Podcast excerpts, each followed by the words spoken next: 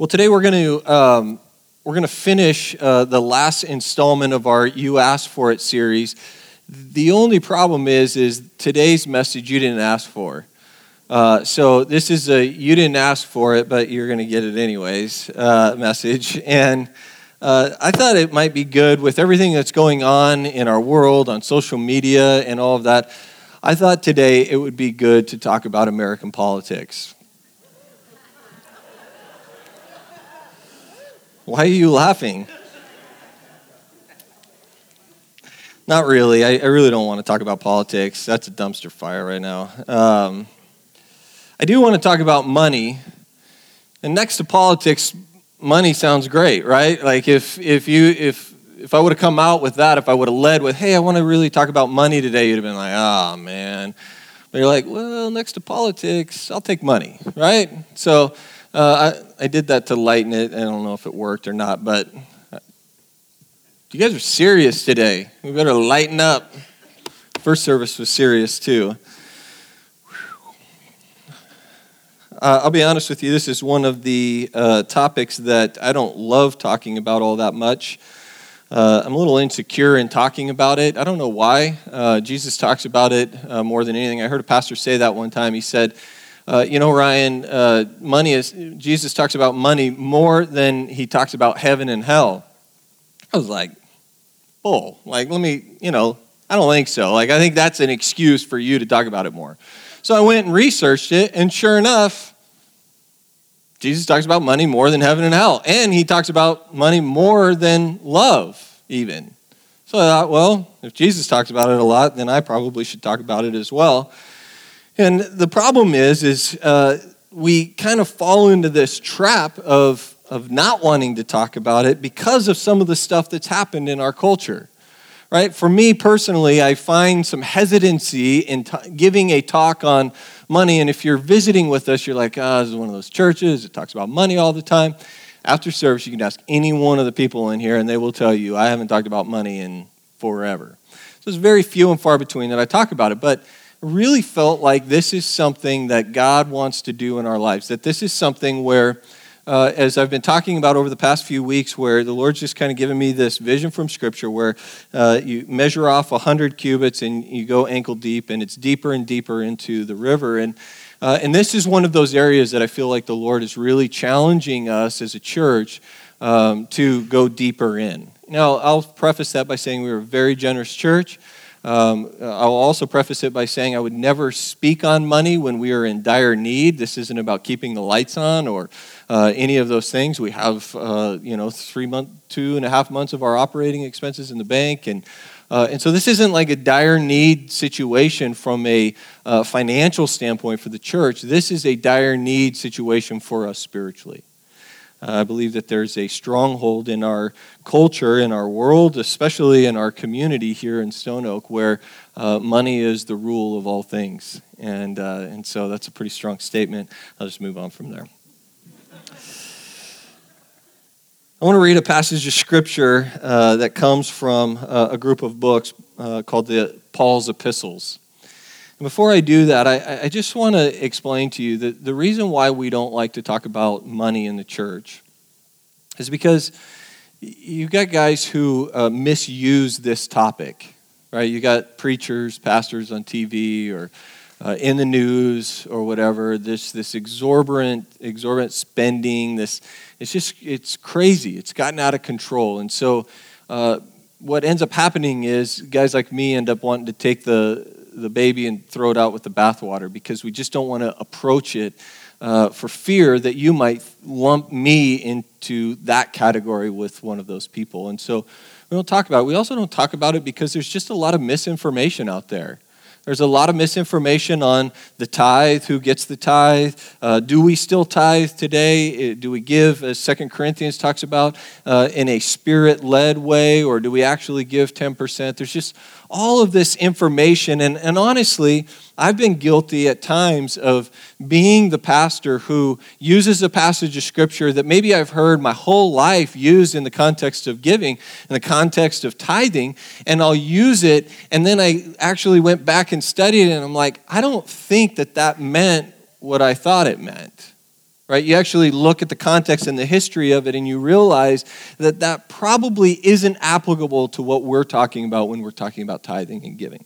So, uh, that being said, uh, I hope that today uh, will be insightful. What I want to do is I want to tackle a principle, and I'm going to get to that in just a second. So here's the passage of scripture. It's from Paul's epistles. It's in Timothy chapter 6. It says, Command them to do good, to be rich in good deeds, and to be generous and willing to share. You guys are a generous, generous church. And I don't just say that uh, flippantly, we really are.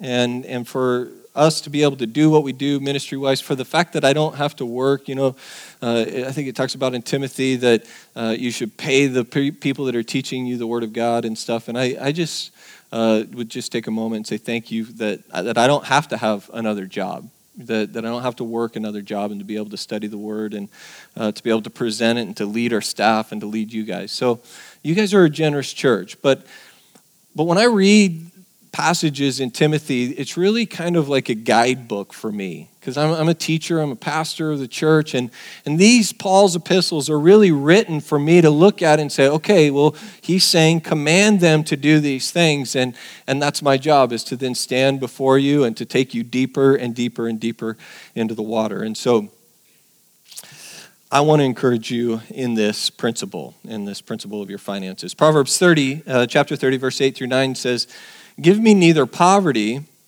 nor riches, but give me only my daily bread. That's a familiar phrase, isn't it? We say that in the Lord's Prayer give us this day uh, our daily bread, right? So it's, it's give us our portion, today's portion. Otherwise, I may have too much. Anybody have that problem?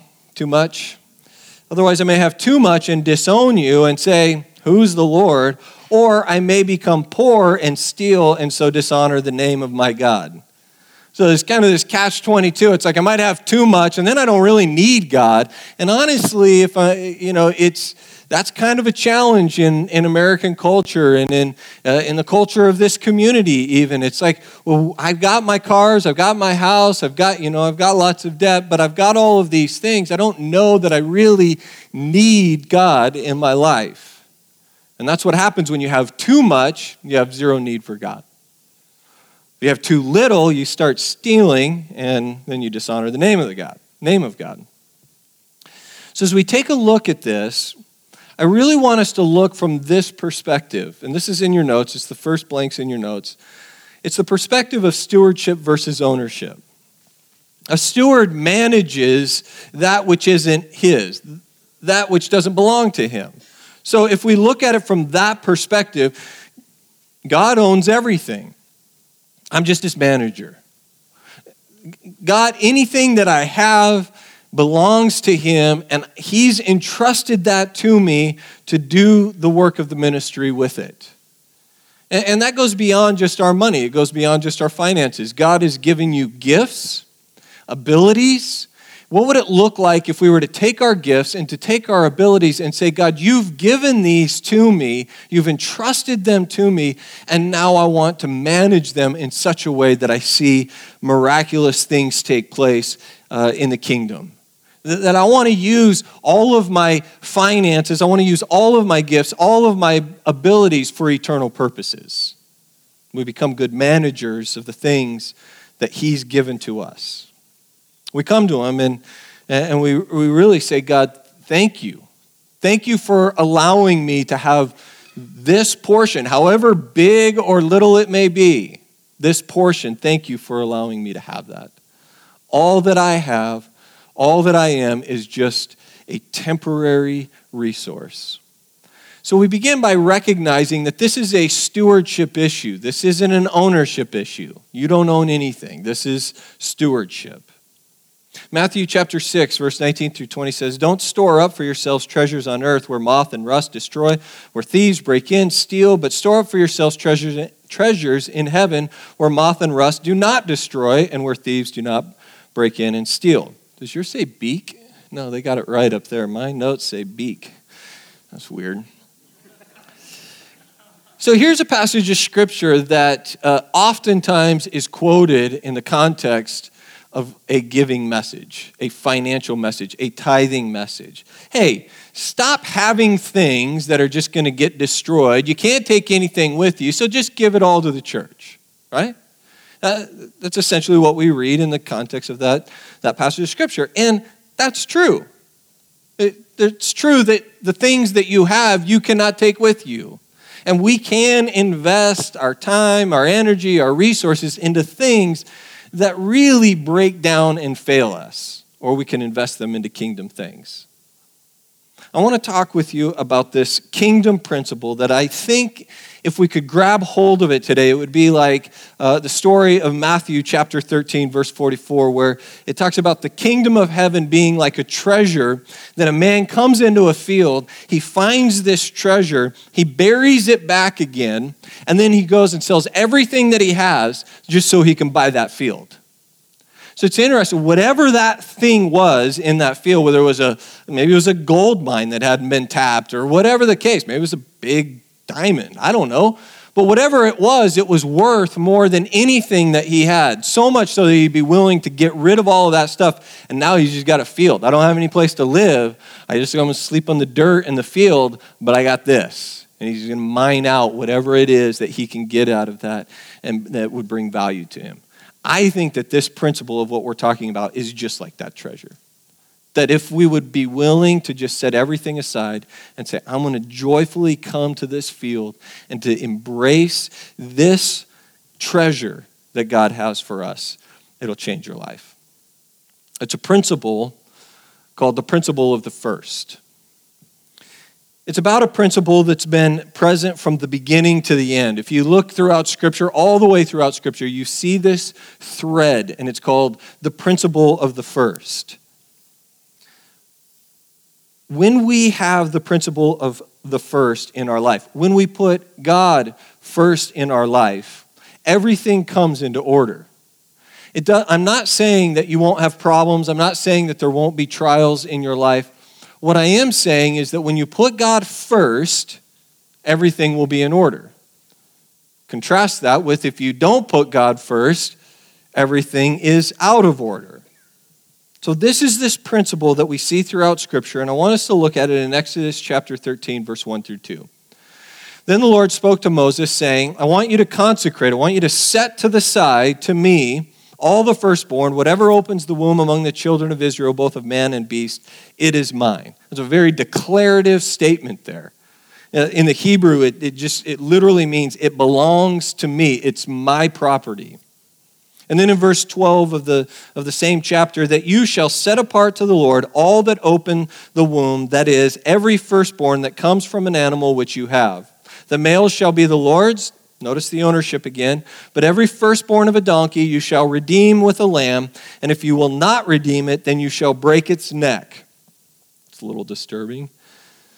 In other words, if you're not going to give the first back to God, you're going to lose it anyways and all of the firstborn of man among your sons you shall redeem. So write this down in your notes. The first must be either sacrificed or it must be redeemed.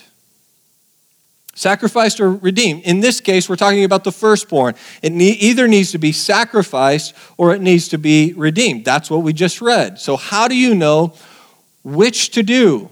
Do we sacrifice it or do we redeem it? Well, in this passage of Scripture, particularly, the donkey in this case represents unclean animals. The lamb represents clean animals. And so, if your firstborn, if your clean animal has a firstborn, it has to be sacrificed. If your unclean animal has a firstborn, then it must be redeemed with the sacrifice of a clean animal. Say, why are we talking about this? Why are we talking about sacrificing anything. I don't even have a donkey. Like, what, what's the point of all of this? Let me put it into this context. When you were born, spiritually speaking, were you born clean or unclean? Some of you say unclean. You would be right. You were born, and I can prove that by just asking the parents in the room how many of you had to teach your kids how to be bad? None of you did. right? You had to teach your kids to be good. It came naturally to them to just be bad. They were born sinful, they were born with a sinful nature. So if we were born unclean, then was Jesus born clean or unclean? There wasn't nearly enough of you that answered that. Clean, right? The answer is always Jesus. It's always clean, right? Clean. He was born clean. We were born unclean. And here's the correlation as to why I'm talking about animals getting killed is because Jesus, the unclean firstborn, had to be sacrificed in order to redeem the unclean. See, that's the point. Is the the clean has to be sacrificed for the unclean being us. God gave Jesus his firstborn and he had to be sacrificed. You could look at it from the perspective that Jesus was God's tithe. Why did God invent tithing? Like, does he need our money and stuff? Well, I mean, I know you think that God didn't invite, invent tithing, that really it was some preacher in a $1,000 suit. That's the guy that invented tithing. But but it was actually God. But why? Does, does he need our money? I mean, God can make bread come from heaven, he can make water come out of a rock, he can do all of those things. So why do we have to, to tithe? Well, he didn't invent tithing for him, he invented it for us. He, he, he came up with this idea for our sake. Here's where people get hung up because you guys are smart people, and anyone that is that can read can read in Scripture and see that every time the tithe is talked about in the Old Testament, it's in reference to produce and livestock. Right? So we look at that and we say, well, that's an Old Testament thing. I don't have to give my money because I don't have any livestock, I don't have any, I don't have any produce. The Old Testament tithe isn't referenced as money. And some pastors will even say to you, they'll say, well, and I've been guilty of this, they'll say, well, it, that's just, you know, that's because they didn't have money back then. They didn't have any money, so that's their money. Well, that's not totally true. I mean, they did have money. They had silver, they had coins. If you look at the story of Joseph, you see Joseph putting uh, silver coins into his brother's satchel. And so they, it existed, money existed, but there is some truth to the fact that this was, for many people, their livelihood. And so they had produce, they had, they had livestock. But what happens oftentimes is people will read the scriptures and they will say, well, that was for then, it's not for today. It was under the law. We're not under the law anymore. We don't have to be bound by the law, and so therefore we don't have to do it. But let me just give you some examples in Second Corinthians where it does talk about giving. It doesn't use the word tithing, interestingly enough. And some people will reference this as being spirit led giving over this specific 10% or this tithe. But here's the language that comes from 2 Corinthians chapter 8, 9, 10, uh, and 11 and 12 even. So here, here's the, the, the language. Give even beyond your ability. Don't give under compulsion, give joyfully. Give because you are growing spiritually. Give because you want to continue growing spiritually. Give because you are hearing the gospel preached. So many argue that giving described in Second Corinthians is more of a spirit led giving. I'll just ask the Holy Spirit, what should I give? And then I will give that. And while I don't disagree with that, I would argue that Second Corinthians, if we're going to take it from that standpoint, is going to require a whole lot more of us than a tithe. A spirit led giving would require more than just 10%. It would require well more beyond our ability, is what it says. So we bring him our first, and this is the second point in your notes. We bring him our first, and the first fruits must be offered. See, that's a little bit of a different language than the give that we see in Second Corinthians. I think there's really a bringing uh, that's important here from Proverbs chapter 3, verse 9 through 10. Honor the Lord with your possessions and with your first fruits of all your increase, so your barns will be filled with plenty and your vats will overflow with new wine. Exodus chapter 23 The first of the first fruits of your land you shall bring into the house of the Lord your God. He's making sure we understand it's the first. It's not just the first fruits, it's the first of the first fruits.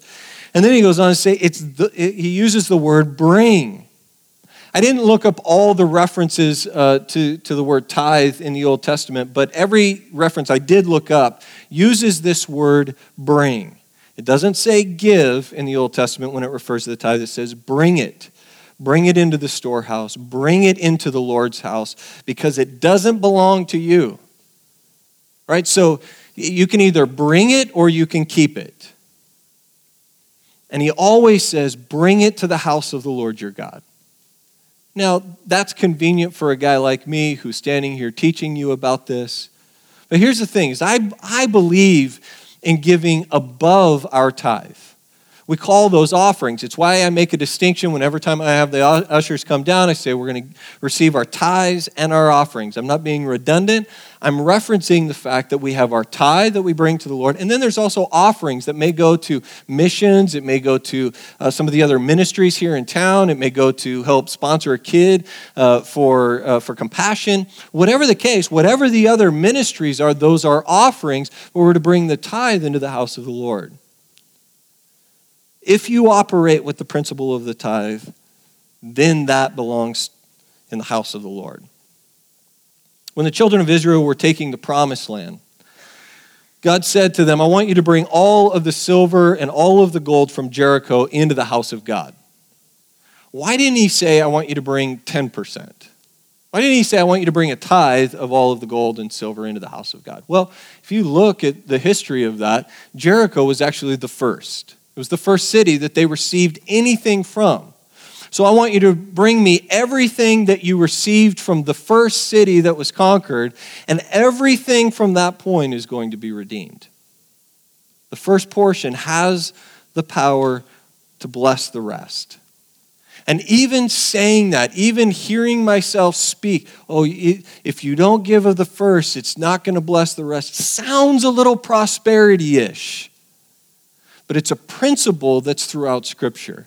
And, and just because it may sound a little bit like, oh, he's getting all prosperity, really, I can't deny or dismiss the principle if it's true.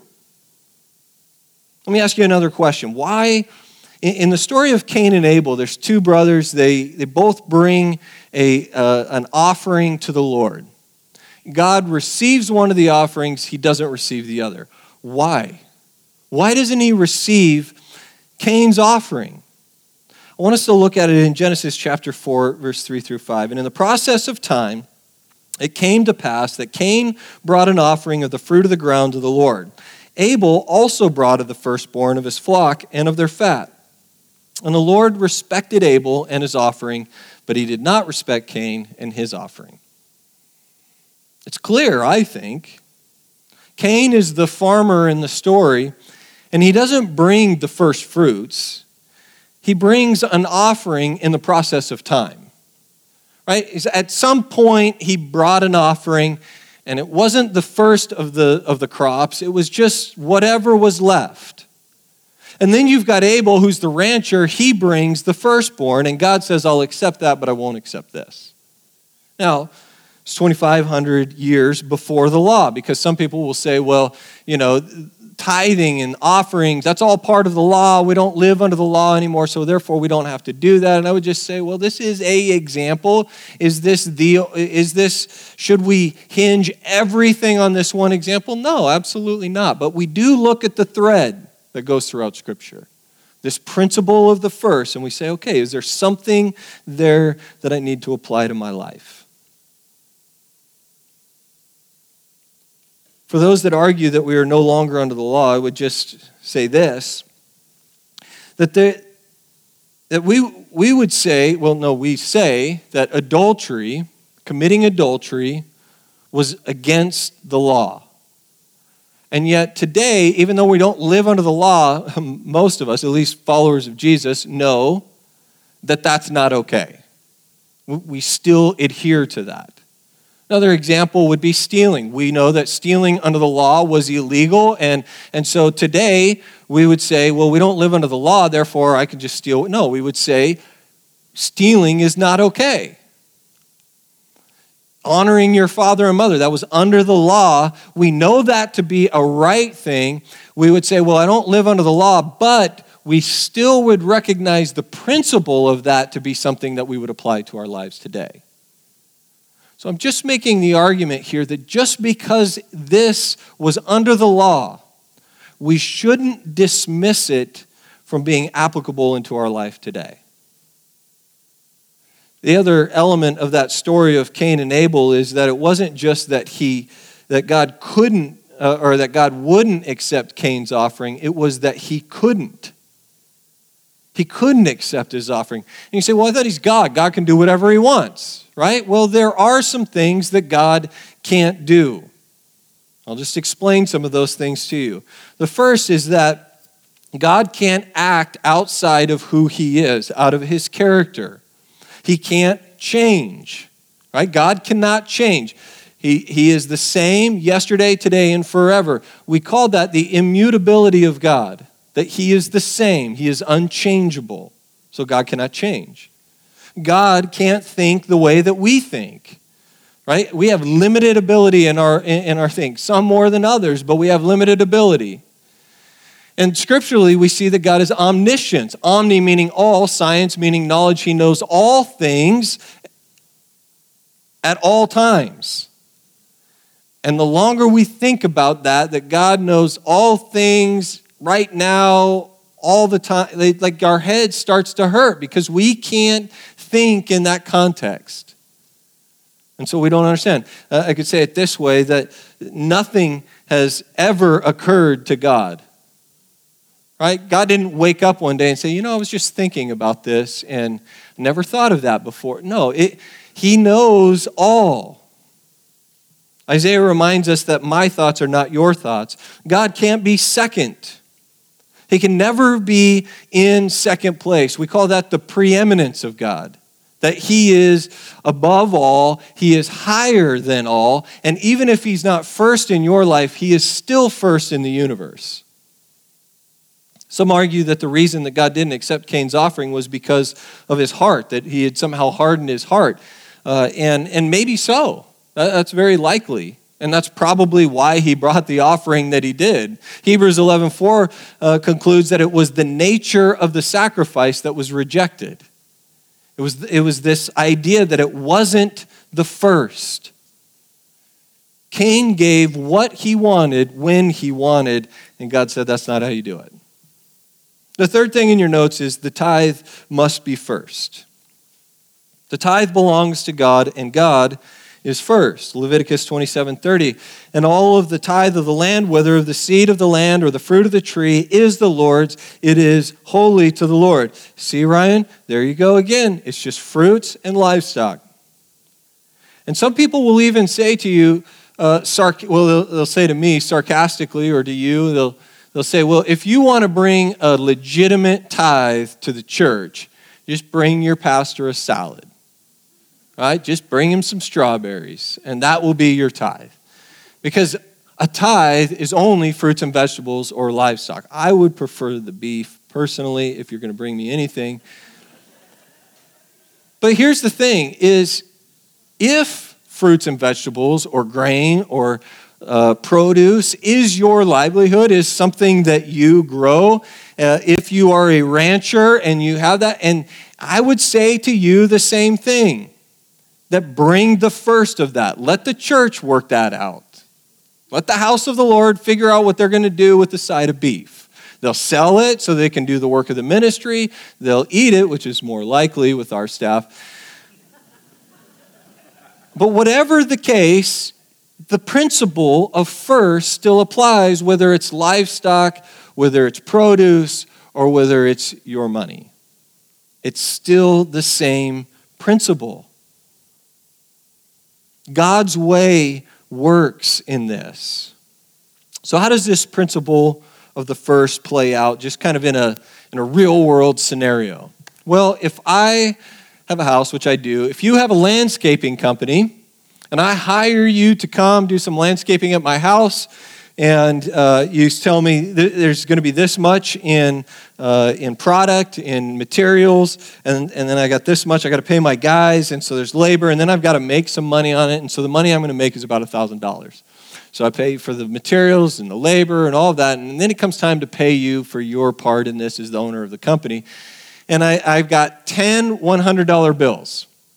So I'm going to pay you $1,000. Now, I'm not a genius in math, but, but a tithe of 1000 or 10% of 1000 is what? Is a, is 100, right? So I got 10 $100 bills. And my question is if I put 10 $100 bills in your hand, which of those is the first? Which of the 10 in my hand are the first? The first one to leave my hand. That, that's the first right? The, first one that I, I give out. And so what happens is oftentimes we'll in, in our world and our culture today is we'll, we'll have our 10 $100 bills and we got to pay the mortgage. I don't know whose mortgage is 100 bucks but i got to pay the mortgage and i got to pay you know groceries and i got to pay this and we, we just start doling it out and then okay and then i'm going to pay my tithe. My question is who got the first? In this scenario the mortgage company did right? And last time I checked, and they are evil people unless you work for the mortgage company, and then they're not. They're amazing. but they can't redeem the rest. The mortgage company cannot redeem the rest. So you're giving your first to the one that can't do anything with it. And the point is, is that we should be giving the first to God and then everything else. Now, I'm not legalistic about it. You know, Scripture talks about a, a curse being there if you if you you know don't give to God first or whatever that everything else will be cursed. I don't, I don't think we're legalistic about this, right? If I get a direct deposit, it just magically appears into my bank account, and I try the best that I can as soon as it does to to send out my tithe. And and sometimes I'll get caught up in a meeting, I'll get busy, and something happens, and I just don't get to it. And then I get home and I find out that my wife already went to HEB and, and bought our grocery money. I'm like, what'd you do that for? Like now we're cursed, right? like I, I didn't, I didn't give it to God yet, and you're out just spending money. Now we're cursed. It's your fault. That's crazy, right? I mean, we're not legalists about this. It's a heart issue that would say, I'm going to set as a precedence that God is first in my finances. He is first in everything, and I'm going to set that aside first. It's the principle of the first. Here's what happens if you don't do this. Oftentimes you'll say, I got to pay the mortgage, I got to pay the electric bill, I got to pay my cable bill, I got to do all these things, and you get all, and then I'll give God whatever's left. And there is never anything left. And there is a passage in Malachi that talks about bringing an offering of uh, lame, deaf animals as leftovers, basically. God doesn't want your. I mean, if I brought, if I was like, hey, I, I got this pet for you, it's a pet donkey, you, it can't hear, it can't do anything, it doesn't even move, it's paralyzed, you'd be like, I don't want that, right? That's kind of the same thing when you're giving God what's left over.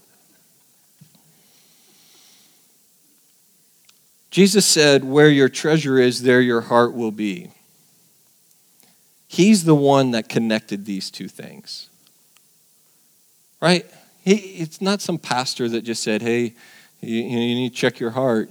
No, Jesus said, Wherever your treasure is, that's where your heart will be. Let's go back to Exodus chapter 13. So it shall be when your son asks you in time to come, saying, What is this? In other words, one day your son's going to get old enough to ask the question, Why are you killing all of these sheep? that you shall say to him, By strength of hand the Lord brought us out of Egypt, out of the house of bondage. And it came to pass when Pharaoh was stubborn about letting us go, that the Lord killed all of the firstborn in the land of Egypt, both the firstborn of man and the firstborn of beast. Therefore I sacrifice to the Lord all males that open the womb, but all the firstborn of my sons I redeem. Think about it for a second. Uh, you get a kid, he's, he, they live on a ranch, you know, in a tent or house or whatever, and they got a sheep and it's about to give birth to a little lamb. He comes running into the tent or the house. Dad, dad, dad, it's giving birth. And they're like, oh, we got to go see it. And so they all go out, and on the way out on the counter is a knife, and dad grabs the knife. And they get in there, and they're, oh, it's so cute. Look, it's gross, but it's, you know, it's cute. And oh, he can't really stand. He's kind of wobbly. And, and, and then, oh, he got up, he can stand. And dad just grabs him by the hind legs, takes a knife, and cuts his throat. The son looks up at his dad and he goes, What did you do that for? What did that lamb do to you? Whatever he did, I don't want to do it. Well, what did he do to you? And it gives the dad an opportunity to explain to his son a very important principle. The son gets older and older, and time goes on, and he's looking at the books. And he's like, Dad, Dad, I, everybody's got blind spots. I think I found yours. We are in the ranching business. We are here to raise these sheep and every time there's a firstborn, you kill it, cutting into our profits. This doesn't make sense. Why would you kill it? This year alone, you've killed 75 of these little baby lambs. Why did you do that? And it gives the dad the opportunity to explain to his son, son, we weren't always ranchers. See, there was a time in which we weren't free people, we were slaves. We were people who were bound. We didn't have the ability to have anything. We were told what to do, where to do it, where to go, all of those things. And somehow God, in His sovereignty, by His mighty hand, delivered us out of that slavery. Therefore, I gladly give to God the first of everything that we have. When people ask me, why I tithe. Because honestly, people say to me all the time, well, it's not, you know, it's under the law. You don't have to do it anymore. You know, just give some strawberries and stuff and we'll all be happy. When people ask me why I do it, I explained to them that I wasn't always free from my sin and, and the bondage of the slavery of my past. That I didn't always live the way that I'm living now. And because of the sacrifice of Jesus Christ on the cross, the, the sacrifice of the clean, me, the unclean, will gladly give back to him the first of everything that I have. That's why I do it.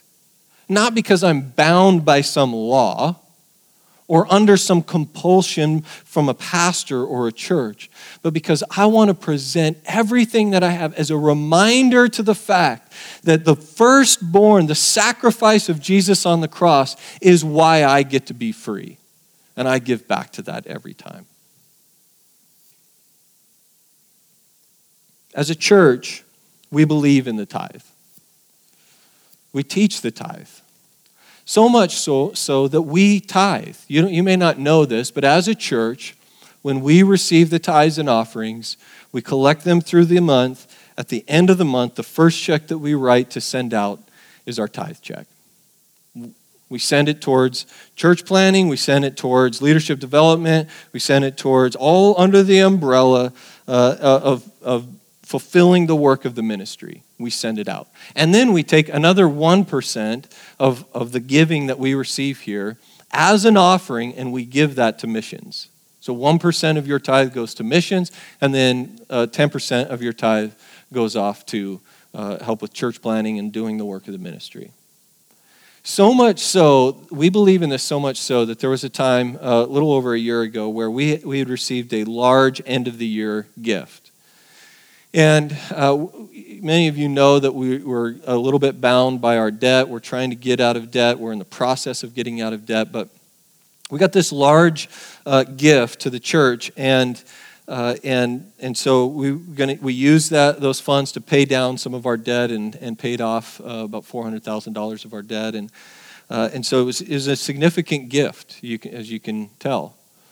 And there was something inside of me that thought, well, you know, it's a great gift, and man, there's so much good that we could do with that. And I was thinking, are we going to really tithe off of that gift, that one gift, you know? I mean, to send that off and to do something with it, it's like, man, we could do so many other things with it. And I went into our church council meeting, uh, which we meet once a month, and and I told our church council, I started to say, you know, guys uh, and lady, um, here, here's the thing: is we got this huge gift and, uh, and man, you know, I, I'm just thinking about like what we could do in our city, what we could do in our country, and church planning and all this stuff. I, you know, should we really send off this tithe? And you, it was like pitchforks and torches in that meeting. They were like, What do you mean, do we send it off? You haven't, and that's still sitting in our bank account, like that's still there. That was supposed to be the first thing that's out. They were so upset by the fact that we hadn't already done it. And I tell you that because I'm, I'm confessing my humanity. There are moments where I'm like, man, there's a lot that I could do with this and that. And yet there, we believe in it so much, and I can promise you the next day it was out, it was gone. And there's something about giving this principle of the first. And, and, so we're not getting caught up in the legalism of the law. We're not getting caught up in the is it 10%, is it 8%, is it this, is it that. I'm just saying, can we get caught up in the firsts? Can we get caught up in the, the first of what we have, whether it be your giftings and your talents? But here's the thing I'll go to some churches, and some churches will be like, you know, if you can't uh, you know, don't give of your first uh, of your money, give of your first of your talents, you know, and your giftings and your abilities. I, I don't think you get to choose which of your first you're going to give. They're all equal. Like you give all of your firsts, whatever the case may be. I want us to pray, and I want us to ask the Lord what he's telling us through this message. Because here's the thing is I, I, I really I don't want us to feel guilty this morning. It's why we received the offering before, uh, before the message. I tell people in our, our life track in step number two that our tithe is not to keep the lights on and to keep air conditioning running in the building. Do we use tithe dollars for those things? Yes. But if we ever boil it down to the fact that if we ever get to a place to where I say, oh man, we are struggling, we can't even keep the lights on, and I, um, I out of compulsion, get you to give towards that, it's an exchange of finances. It's not a tithe. The people who talk about Second Corinthians chapter 2 being a spirit led thing, they have it right in the sense that this has to be from your heart. It has to be joyful, it has to be without compulsion. That there is an element of this that it can't ever be an exchange of goods. I know people who are very faithful givers, but they have these other areas in their life that they're not willing to let go of. They're not willing to let God be first in. They'll get, this isn't a problem, but, but you ask me to surrender my fear. You, you ask me to surrender some of these other things in my life, and I, I just, you know, I don't trust God enough in that. And then there's people who are like, I'll give God all of that, but my finances, I don't know. See, it's all in the same. Are we going to put God first? Are we going to put him in his rightful place? Are we going to present to him the first of everything that we have? Lord, that's my prayer for us as a church. I don't ever want to get caught up in looking at who's tithing. I don't look at that. I, I don't want to look at that stuff. Who's tithing what and how much and all of that stuff. God, I just want to be known as a church that operates under the principle of the first. That in everything we do, we give first and foremost to you the one who is first. Lord, my prayer is that our hearts would be receptive to this this morning. That anything the enemy might do to come in and, and try to shut this down or to speak lies and to say, oh, he just wants your money or, you know, he just he doesn't want you to, you know, have these things or whatever, that, that, that in, in the name of Jesus, the Holy Spirit would just clear that out. And Lord, that we could come to you today and say, God, what do you want me to learn from this? What, what area do I need to grow in this? What do I need to put first in my life? That's my prayer, is that we would be that kind of people. As a church, we would go deeper in our faith and we would be challenged in this. Your word talks about, you know, testing you in this. It's, it's always used a bit out of context. But Lord, there is an element of giving and of bringing an offering to you where you do say it will return redeemed. And redeemed doesn't always look exactly how we think it may look, but it certainly is provision. It is provided for by you. So, Lord, we give that to you today. Just with your heads bowed and your eyes closed, we always give the opportunity for people to respond to Jesus. And here's the thing is if you don't have a relationship with God, if you haven't made him first in your life, then there is zero to no expectation that you would make him first in all of these other things. The first step is to place him on his throne, to put him number one, to stop leading your life and trusting in yourself and really begin trusting in him for everything in your life. And so, if you're here this morning and you've never done that, if you've never surrendered your life to God, I want to give you that option this morning. I'll pray with you. Just nobody's going to embarrass you or have you come forward. I just would invite you to raise your hand and say, Ryan, I need you to pray with me that I make God first in my life. Is there anybody that's saying that today?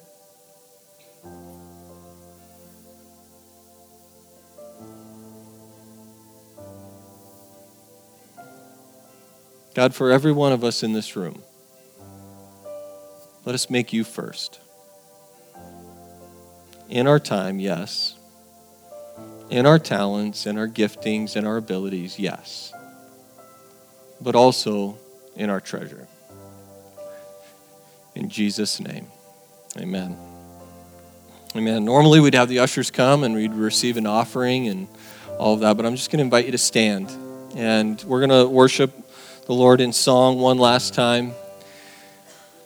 And during this song, the, the, lyrics of this song say, God, I look to you. You're the help that I need. Something along those lines. I won't be overwhelmed, is one of the lyrics. Any talk of putting God first in your finances can be overwhelming because I, I would imagine statistically in our church, we have an enormous amount of debt. And so you're thinking, I, I just got to get that taken care of, and then, and then I'll be at a place to where I can put God first. And some people would disagree with me on this, you know. So I'm not. This isn't the gospel according to the Bible. It's the gospel according to Ryan. But in my experience, I will tell you that uh, if you put God first, getting out of debt and all of that other stuff that's weighing you down will begin to get in the right order. If you put him first, everything else is in order.